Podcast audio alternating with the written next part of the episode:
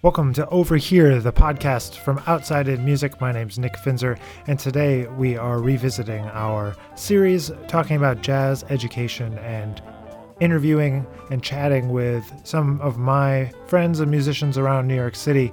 And today we're talking to two guys that have a great Boston connection, uh, something that I don't have too much experience with, uh, being a upstate New York person and uh, moving to New York straight from there.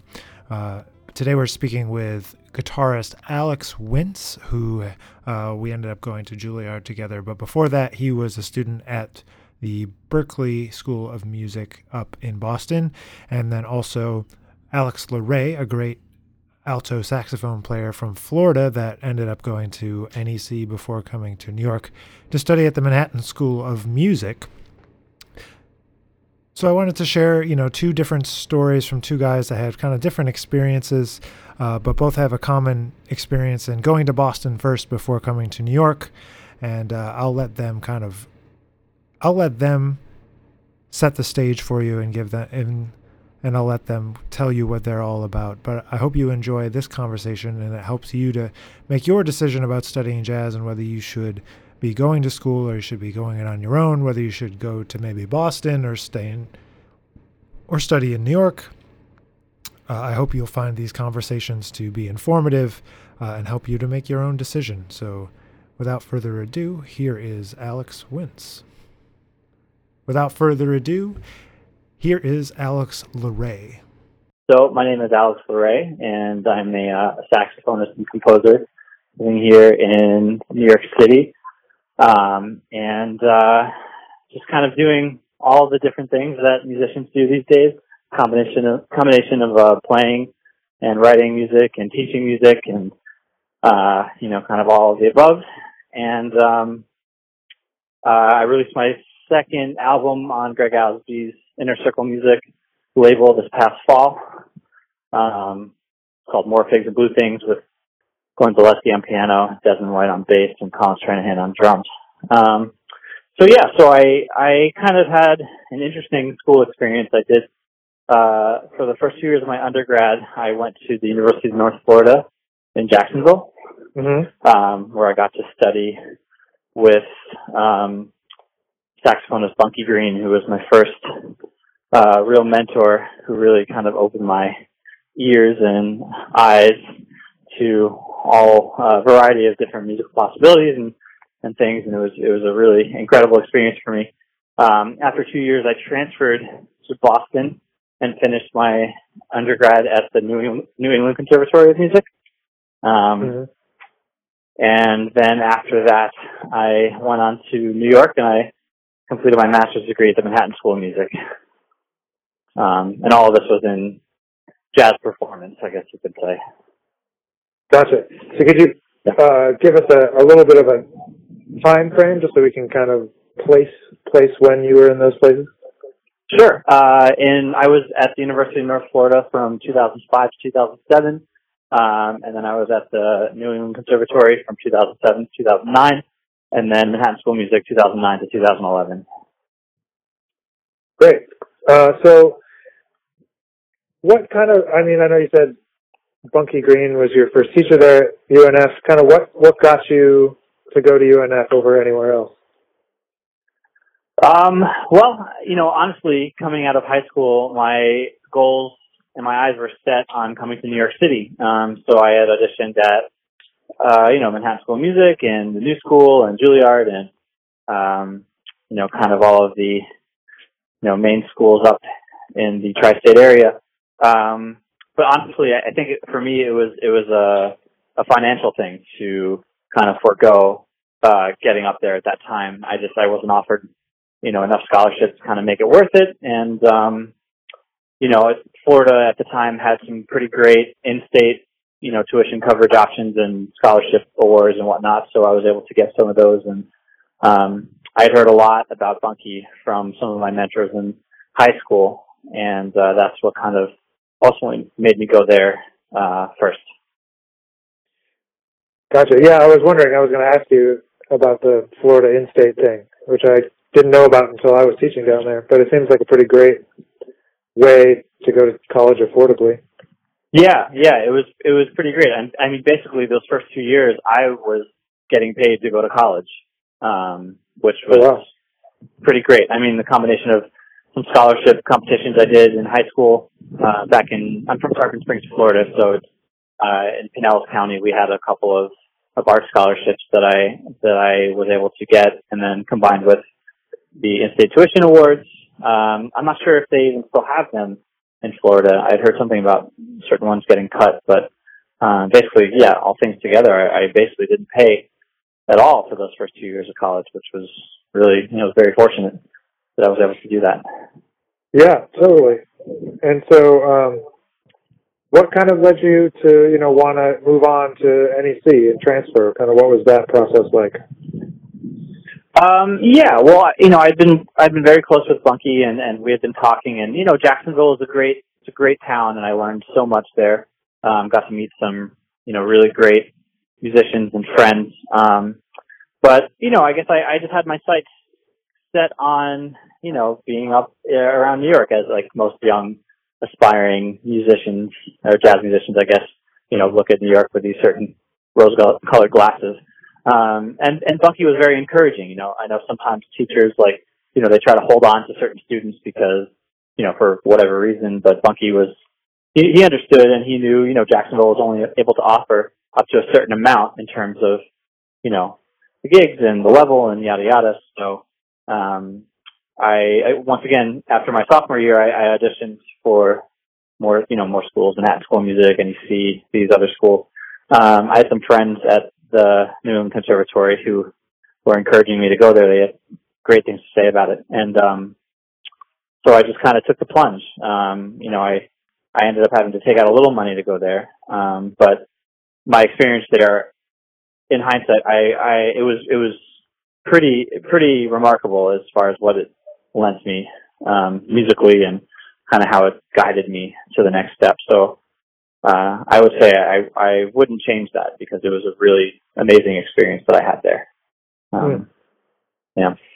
And then, so I imagine the next part of the journey was just you wanted to come to New York, and you, so you made it to, to MSM, or was MSM your first choice? Um, it was it was between MSM and Juilliard, to be honest. Um, at, at at NEC, I found another close mentor in George Garzone, um, and uh, I studied with him for the two years I was there. And, uh, we got very close, and he was actually teaching at Manhattan School of Music at the time. So I wanted to continue studying with him, and that, and that was the reason that I chose to go to MSM. Gotcha, that makes sense. Yeah. So, what do you think, you know, for the next, you know, upcoming students and stuff, is the most important thing to focus on in terms of making a choice about school? You think it's like the, lo- the location or the money or, or the teacher? Because I find those are usually the kind of top three things that people are thinking about. Right, right. It's a it's a it's a really important question. I think um, being at those schools uh, lent me the opportunity to again work with some really incredible uh, musicians, and I made some really close friends. You know, a lot of friends that I made in school, I work with, uh, you know, daily and, and a lot, pretty much here in New York City and, and elsewhere. Um, but I uh, I, I do think, uh, you know, as much as we don't like to think about it, when, when you're young, you don't really have perspective as far as like thinking about things that in depth. Um, but I, you know, I think I would probably say location is probably location and and and financially uh, are those two things are, are things that should be taken with the utmost consideration. Um, I think just being in a city like New York, being around all those musicians, going out to the clubs and, and meeting people. Um, and if you're serious, if you're serious about what you do and, and, you know, you're doing it, you know, people will notice and you'll make friends in that way. Um, but, you know, it's, it's, it's hard to justify paying forty to fifty thousand dollars a year for for a music degree these days. You know, when you come out and there's no like there's no stable work to help you, you know, pay that off. Essentially, it's it's kind of ludicrous that that that has is what jazz education has come to, at least at some of the major schools. You know, Mhm. um, I, I don't know if I could confidently advocate for that, knowing what kind of burden that that would that sets on people for the rest of their lives. You know. Um, yeah, I agree. So, what I mean, what do you tell students? I know, I'm sure students, you know, want your opinion about these sorts of things. So, I mean, what are what are you telling kids now? I, you know, obviously there are other schools in the area that would provide you the opportunity with being in that area, but not having to, you know, at a at a fraction of the price that you would pay to go to some of these more prestigious schools.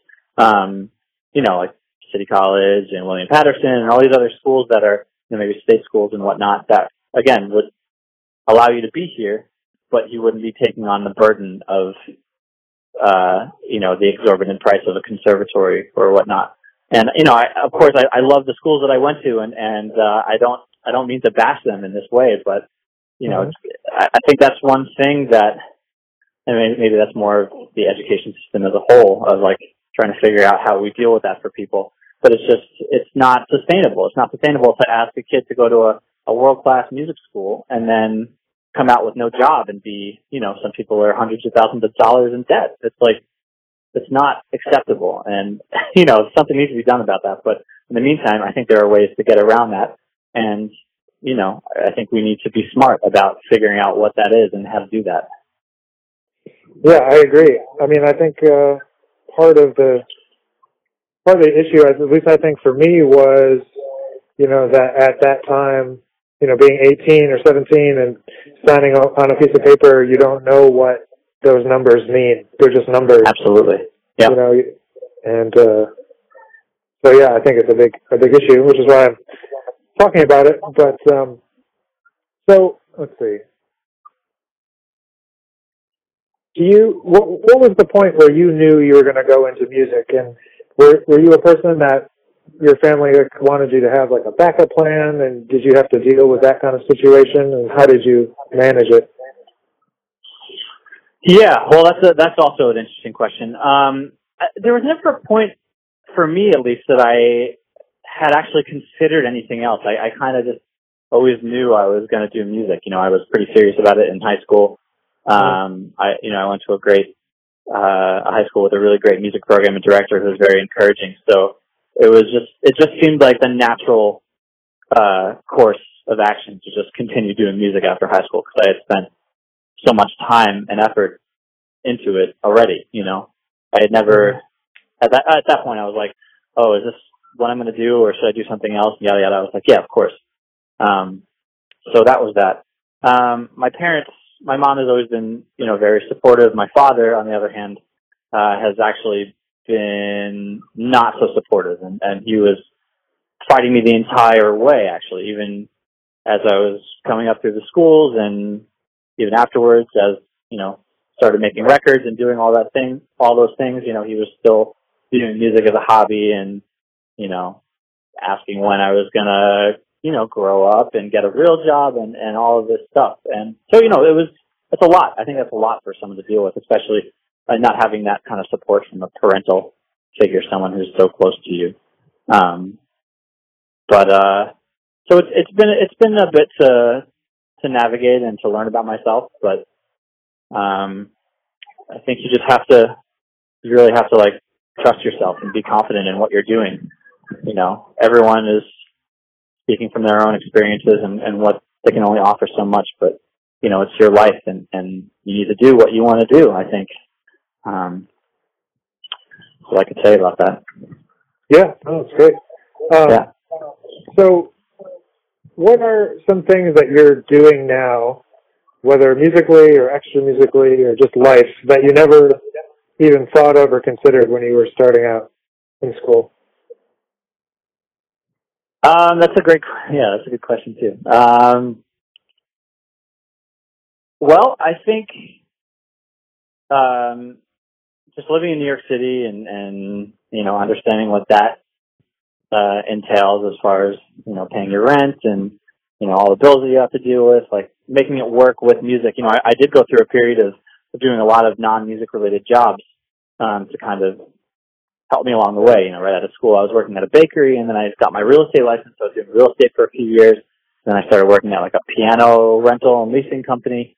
as a salesman. You know, so there there were a lot of things that I was doing, but I was still, you know, I was still playing and practicing and writing and and doing my thing. Um, and then after a while, I realized, well, I could I could do this. Like all of this energy that I'm giving to other people, I could be investing in myself, and I could be putting towards what I actually want to do. Um, so that's what I'm doing now. I, I'm getting to play. I'm getting to write. I'm getting to, you know, form different relationships with different directors around the country. You know, writing music for people and um, you know, writing music for my bands and different projects that I'm involved with. So it's every day is a little bit different, as you know, I'm sure you know, but it's um, it's a pretty amazing thing to to say we get to do this for a living, you know, and it's it's it's really hard to know uh, to to understand like what that's gonna what that experience is gonna be like when you're in school. It's a you know it's kind of a bubble as far as you wake up and you get to practice and go to class for the most part. You know, unless sometimes people have jobs that they have to work during school too. But you know, it's it's really it's really hard for for schools to prepare you for getting out into the real world.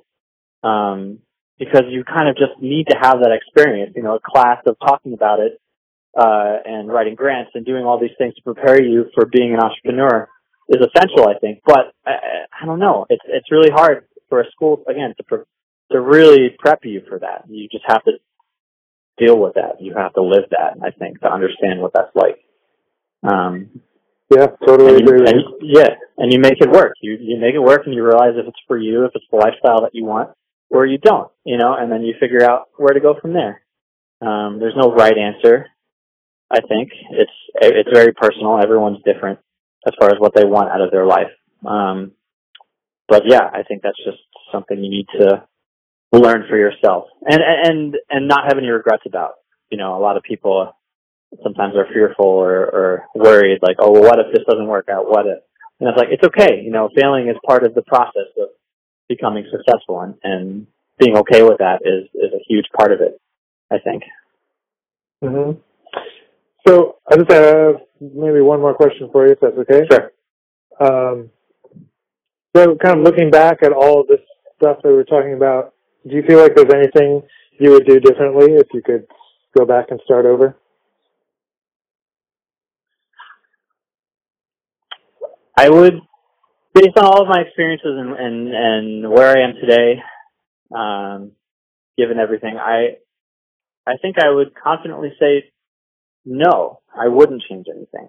Um, and for me, I, I base that on sure, like maybe I have some school debt that is a part of my life now, but the experiences and the people that I met uh, and the opportunities that I got because of that have been worth it to me. I think, um, and I'm I am the musician and the person I am today because of those experiences. Uh, and I don't think I would want to be anything different. So, um, yeah, I would say no. I wouldn't change anything. So those are Alex's experiences with the New England Conservatory and the Manhattan School of Music. I just love how at the end he just is so confident and he's so assertive with the fact that he's glad about the decisions that he made. Uh, but he's such a great musician. If you don't know Alex and his music, definitely check it out at alexlore.com, alto saxophonist. Uh, so please check out his music. He has a couple records out on Greg Osby's label, Inner Circle Music. And uh, he's gotten some great press for that. I know uh, it's been in the New York Times and some other places. So if you haven't heard Alex's music, you definitely want to check that out. And now we're moving on to Alex Wintz, who also has a new record out. Alex's latest record, Life Cycles, came out not too long ago. Came out in May of 2017, and it's doing very well. And he had a number of release shows in New York, but I wanted to take a few steps back and talk about our time at the Juilliard School and also his time at Berklee. So I hope you'll enjoy hearing a little bit about those two programs from guitarist Alex Wintz. Well, my name is Alex Wintz. Um, I'm a professional guitar player in New York City, and um, I perform in a lot of different bands um, internationally, including um, Etienne Charles and Creole Soul, Ben Williams and Sound Effect, uh, Nick Finzer here and now.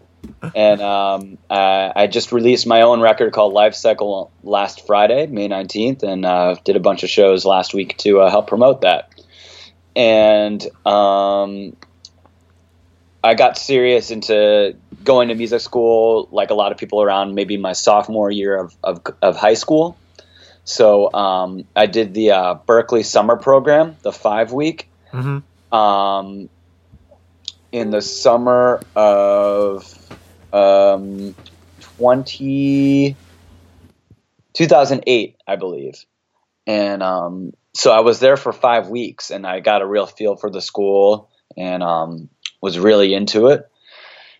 And um, uh, in my senior year, they offered me a full scholarship to, to go there. So it was kind of a no brainer. Even though I liked the school, it was also uh, what I tell my students now at um, at uh, NJPAC Jazz for Teens program is, you know, the the number one thing is you don't want to get out of school being in a ton of debt because obviously this isn't the most lucrative of occupations, and um, the less that you're um, in debt when you get out of school, the more opportunities you might have to to make things happen. So um, yeah, so then I went I went to Boston after that, and um, I was at Berklee for four years, which I feel like is a rare thing. Most people are usually there maybe two or three, but um, it was an awesome experience. I mean, um, uh, the thing that makes it so cool is is um, when I was going there. I'm not sure if it's still the slogan. It was called "Nothing Conservatory About It," and um, that's fairly accurate because it's not a conservatory style training. If you want to just go there and be, you know, a very like vigilant jazz musician, you can do that and find those people. But if you want to go there and study jazz, but also learn about Brazilian music, learn about um, music production, um, take some music business courses, um, play in like the Jimi Hendrix ensemble or something. You can do all these other things and um, kind of um, immerse yourself in other musical circles that aren't as possible in other schools. So did you take advantage of all those other kind of courses and like not, or did you focus mostly on all the jazz stuff when you were there? Um, I mean, I was I was one of those students, and I'm still that way musically speaking. In my in my tastes, where the primary thing that I'm interested in is jazz, but um, um, there's a lot of music on heavy rotation for me that isn't jazz, whether it's like drum and bass music or hip hop or um, country music or whatever. So I maybe take like a class or two each year um, that was a little different than that. Mm-hmm. And um, that kind of helped broaden my horizons. And then there were just a lot of opportunities to see people perform in those styles and kind of get to know those guys and things like that. And um, that made it um, really uh, interesting and eclectic experience. So, um, I know then from from Berklee, you ended up uh, in New York at Juilliard uh, doing your master's. So, what kind of what kind of made you want to make that shift from kind of that school that's real open like Berklee to something way more specific like Juilliard? Um, I felt that I was most likely going to get pushed the hardest there.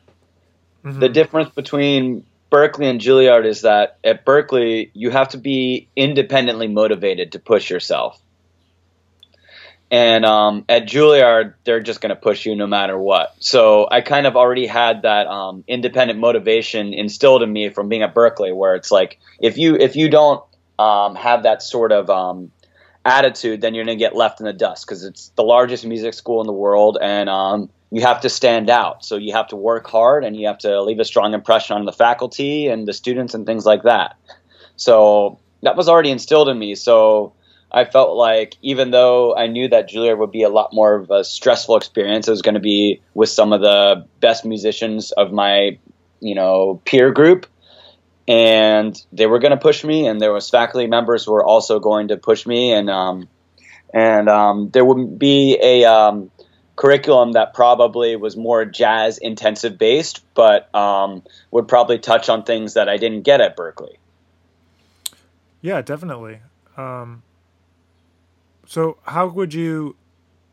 I mean, in terms of kind of more of the day to day, or kind of what it, what it actually looks like and feels like, could you kind of compare the two experiences?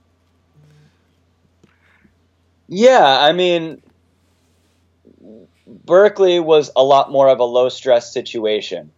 Let's Mhm. put it that way. I mean, there were great classes there. Each class had a lot more of a um, set idea. So if you were taking, um, you know, I took a class there called Harmony of Brazilian Song, where like each week we we we analyzed a song from the history of Brazilian music. Mm-hmm. Or you take a class called um, Pentatonix, and it's just solely about like soloing using the pentatonic scale in different ways for eight or nine weeks, things like that. Whereas at Juilliard, it was a lot more like this is what the teacher's going to show you today, and it could change very frequently and things like that. Um, but um, I found what what was offered at Juilliard was also interesting too. It just wasn't as like you knew what from week to week what was going to happen. Right. So, so that was that was a little different, and then um, I think there was more open mindedness to just trying out new things at Berklee, whereas Juilliard was a lot more performance based, even in studying. Where every time I took a solo there, you know, whether I whether I liked it or not, I felt like I had to play like the best solo possible right then and there. Whereas at at Berklee, a lot of the classes were kind of like, hey, try this new concept about improvisation. Oh, I mean, you know, you didn't get it this time, but keep working at it and and you'll get it. So it was kind of a more um, open minded approach there. Gotcha. Um, so I know you kind of mentioned a little bit before the, we were talking about talking to your students at NJPAC, but so when when you someone comes up to you, I'm sure you have this experience because you go to a lot of schools and stuff on the road. Like when they ask you, when they say, "Oh, I'm a such and such year student, and I'm thinking about going to college for music," um, what what do you tell them? Well, I mean, I, I, I tend to say to them, if that's what you want to do, you need to just go do it. And um, I know there's friends of mine who will kind of be more judgmental in that aspect and say like, hey, you know, you don't sound like you're quite ready for that. You need to keep working on things like that. But it's like if that's set in your mind that you want to go to school for music, go to school for music. But um, for certain people, I, I make them understand like you that the level that you're working at right now in high school, where you have other things you have to take classes for, AP courses or geometry, trigonometry, or whatever. You're not going to have that in music school. So um, the onus is on you to work 10 times harder than you did when you were in high school. And um, for other people who I feel like I'm a little more concerned with their their um, work ethic and how it's going to go, I, I really kind of hammer that point where it's like, um, I'm not going to tell you not to go to school for music, but you're going to get pushed, and um, you also have to push your push yourself. So, I had a student call me a couple weeks ago. Obviously, he's not a not a guitar student, but he he wanted to talk about going to college, and he was talking about Berklee, and he said that you know the tuition there for upcoming year was something with room and board, something like sixty thousand dollars to go there. Yeah. And uh, do you think that that I know you you went with a different financial situation than that, but do you feel like that's a justified uh, expense for a young musician to spend, you know, about what is that, two hundred and forty thousand dollars over four years on a? Nope, on... I don't.